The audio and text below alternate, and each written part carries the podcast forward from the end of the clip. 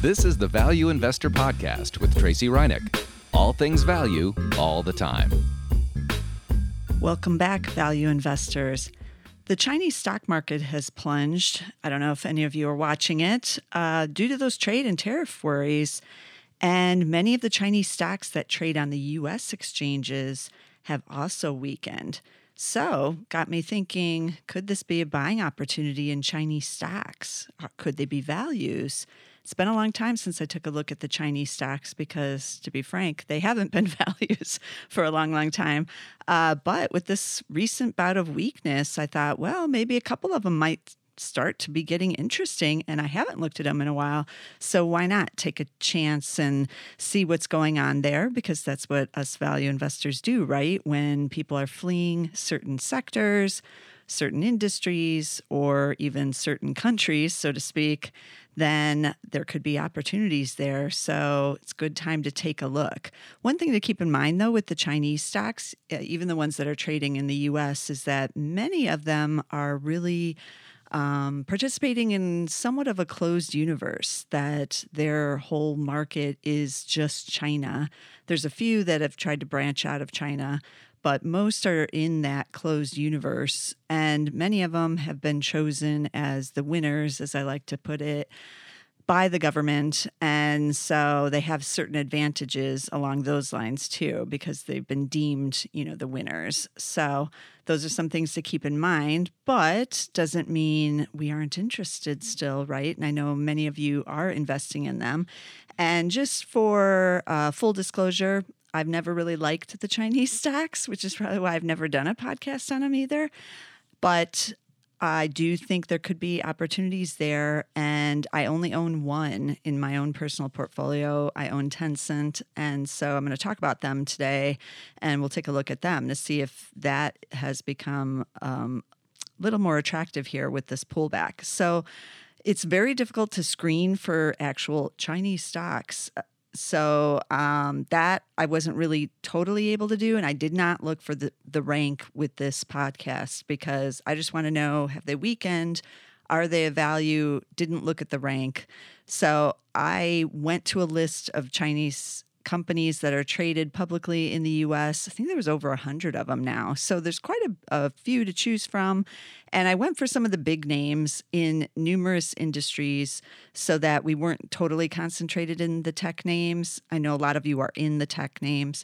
But there are a couple others that are outside of that that could be interesting here on any kind of pullback. But I have included several of the tech names too, because I know that those are the ones you're in. So I did focus on the bigger named companies here because uh, it's hard to get information on the smaller cap Chinese stocks, which is true of any smaller cap company in any country outside the US that trades in the US. It's hard to get info. So it's a little bit easier on the bigger caps, and more analysts are covering them.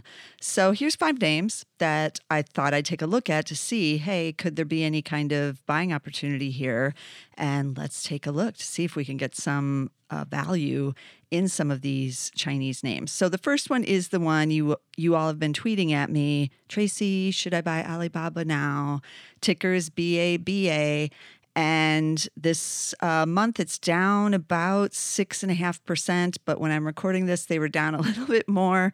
People are worried about the extra 200 billion in uh, further tariffs that could be coming on. So a lot of the Chinese stocks selling off a little bit again uh, on the day that we're recording this. So let's just call it pretty weak over the last month. Year to date, though, it's still up about five percent. So it's not it's not really plunging off a cliff here, even though it's weakened while all this trade tariff stuff has been going on this summer.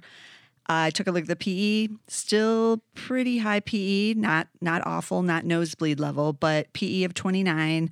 It does have a peg, though, of 0.9, and that is a value peg. That means their earnings are growing quite quickly enough to offset that higher PE. So I do like that. I do like getting the big earnings growth and seeing that peg of 0.9.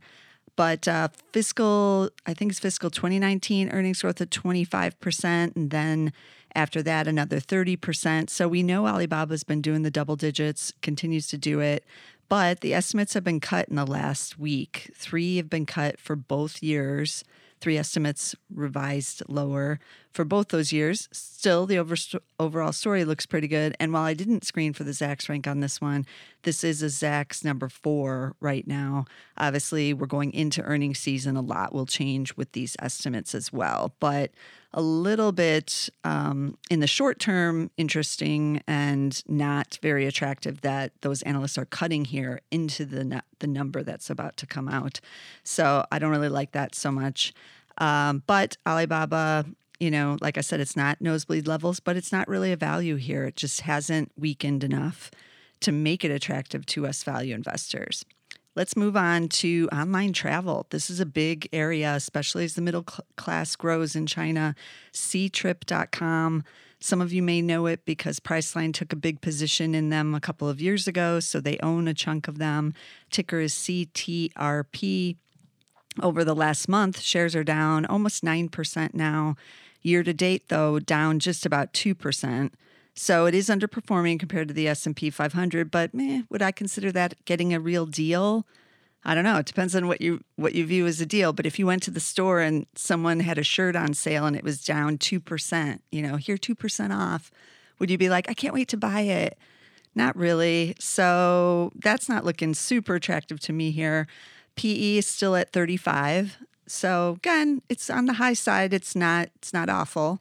It's not triple digits but uh, not super cheap either. But you are paying for the growth with this one again, just like with Alibaba. 2018 earnings growth of just about 20%. 2019, you're looking at another 22%. So that that earnings growth is still still there, still strong, but this is still a growth stock, even with the shares down here a bit.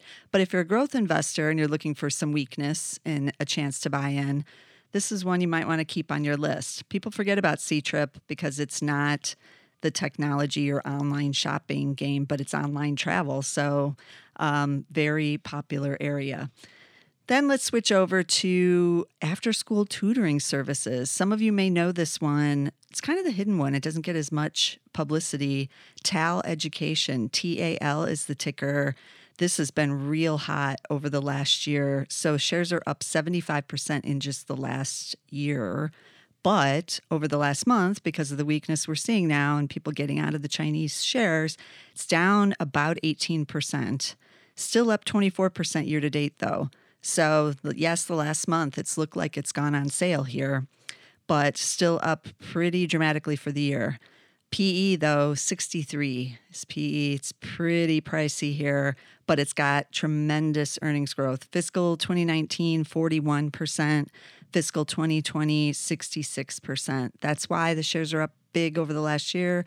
People see that earnings growth, feel like this is a real opportunity.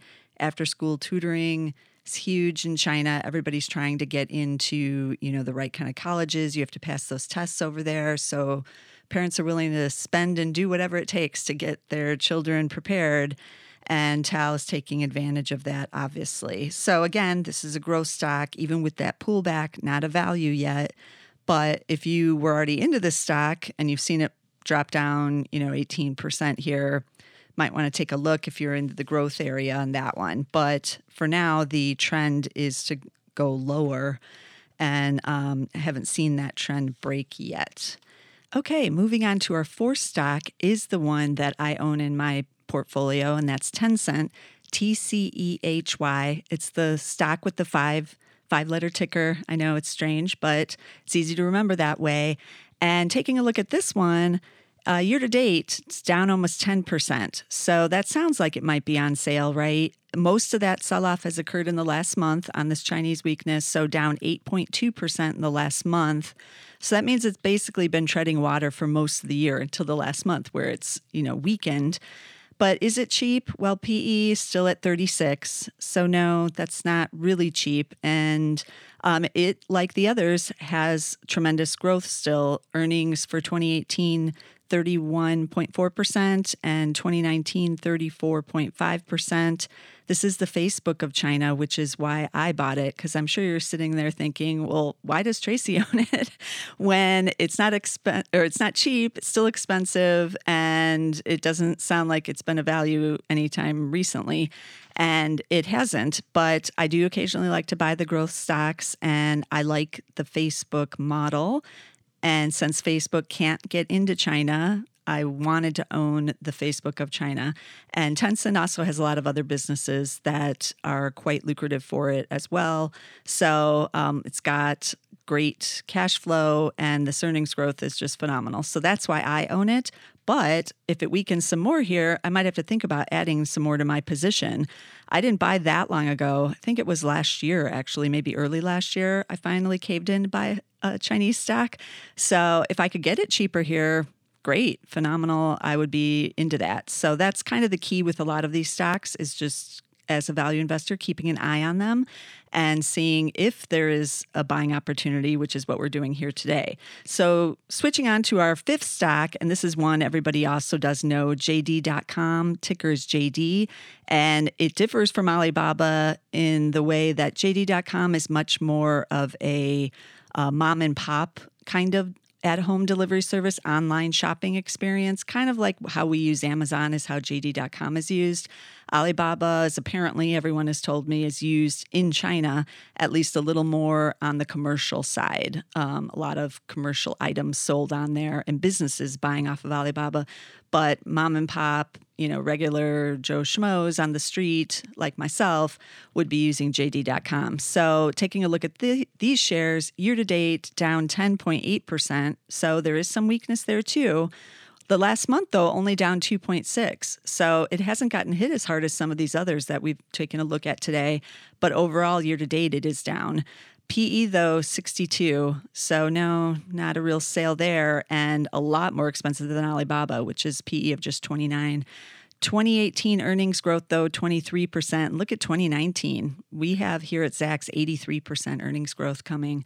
So a lot of growth investors can be like, well, I'm, it's justified paying the 62 times because I'm getting this super phenomenal growth here. But again, as value investors, it's not quite there yet. Even though the shares are weakened, it's not really a buying opportunity on the value side yet. Um, so let's recap here. While there is some weakening in many of these shares, nothing is really, out of these five at least, truly a value.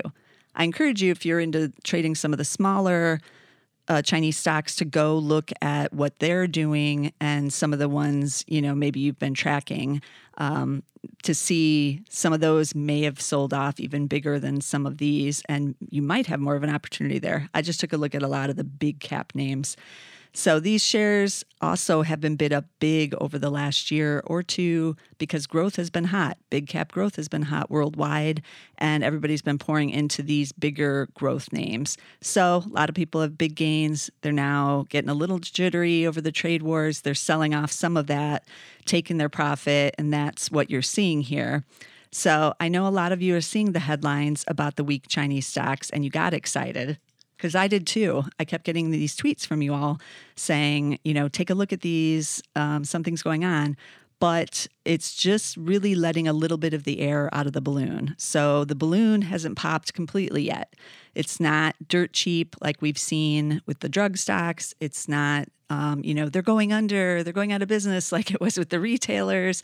It's not the doom of the oil plunge like with energy but it is definitely something to watch. And you know what I think about value investors? Our number one criteria is to be patient. So keep taking a look at these. If the weakness continues throughout the summer, which it very well may, because uh, these trade tariff issues aren't going away anytime in the immediate future.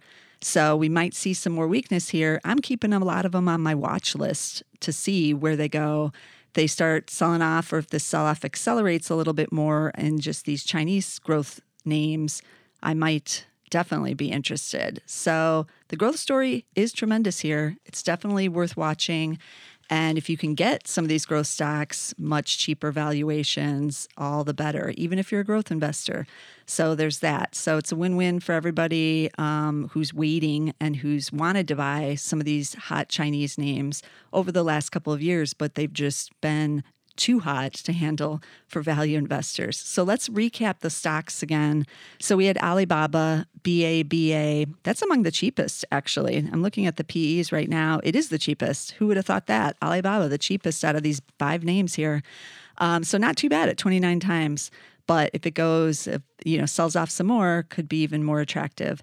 Then we had Ctrip, CTRP, TAL Education, TAL, Tencent, TCEHY, and JD.com, which is JD.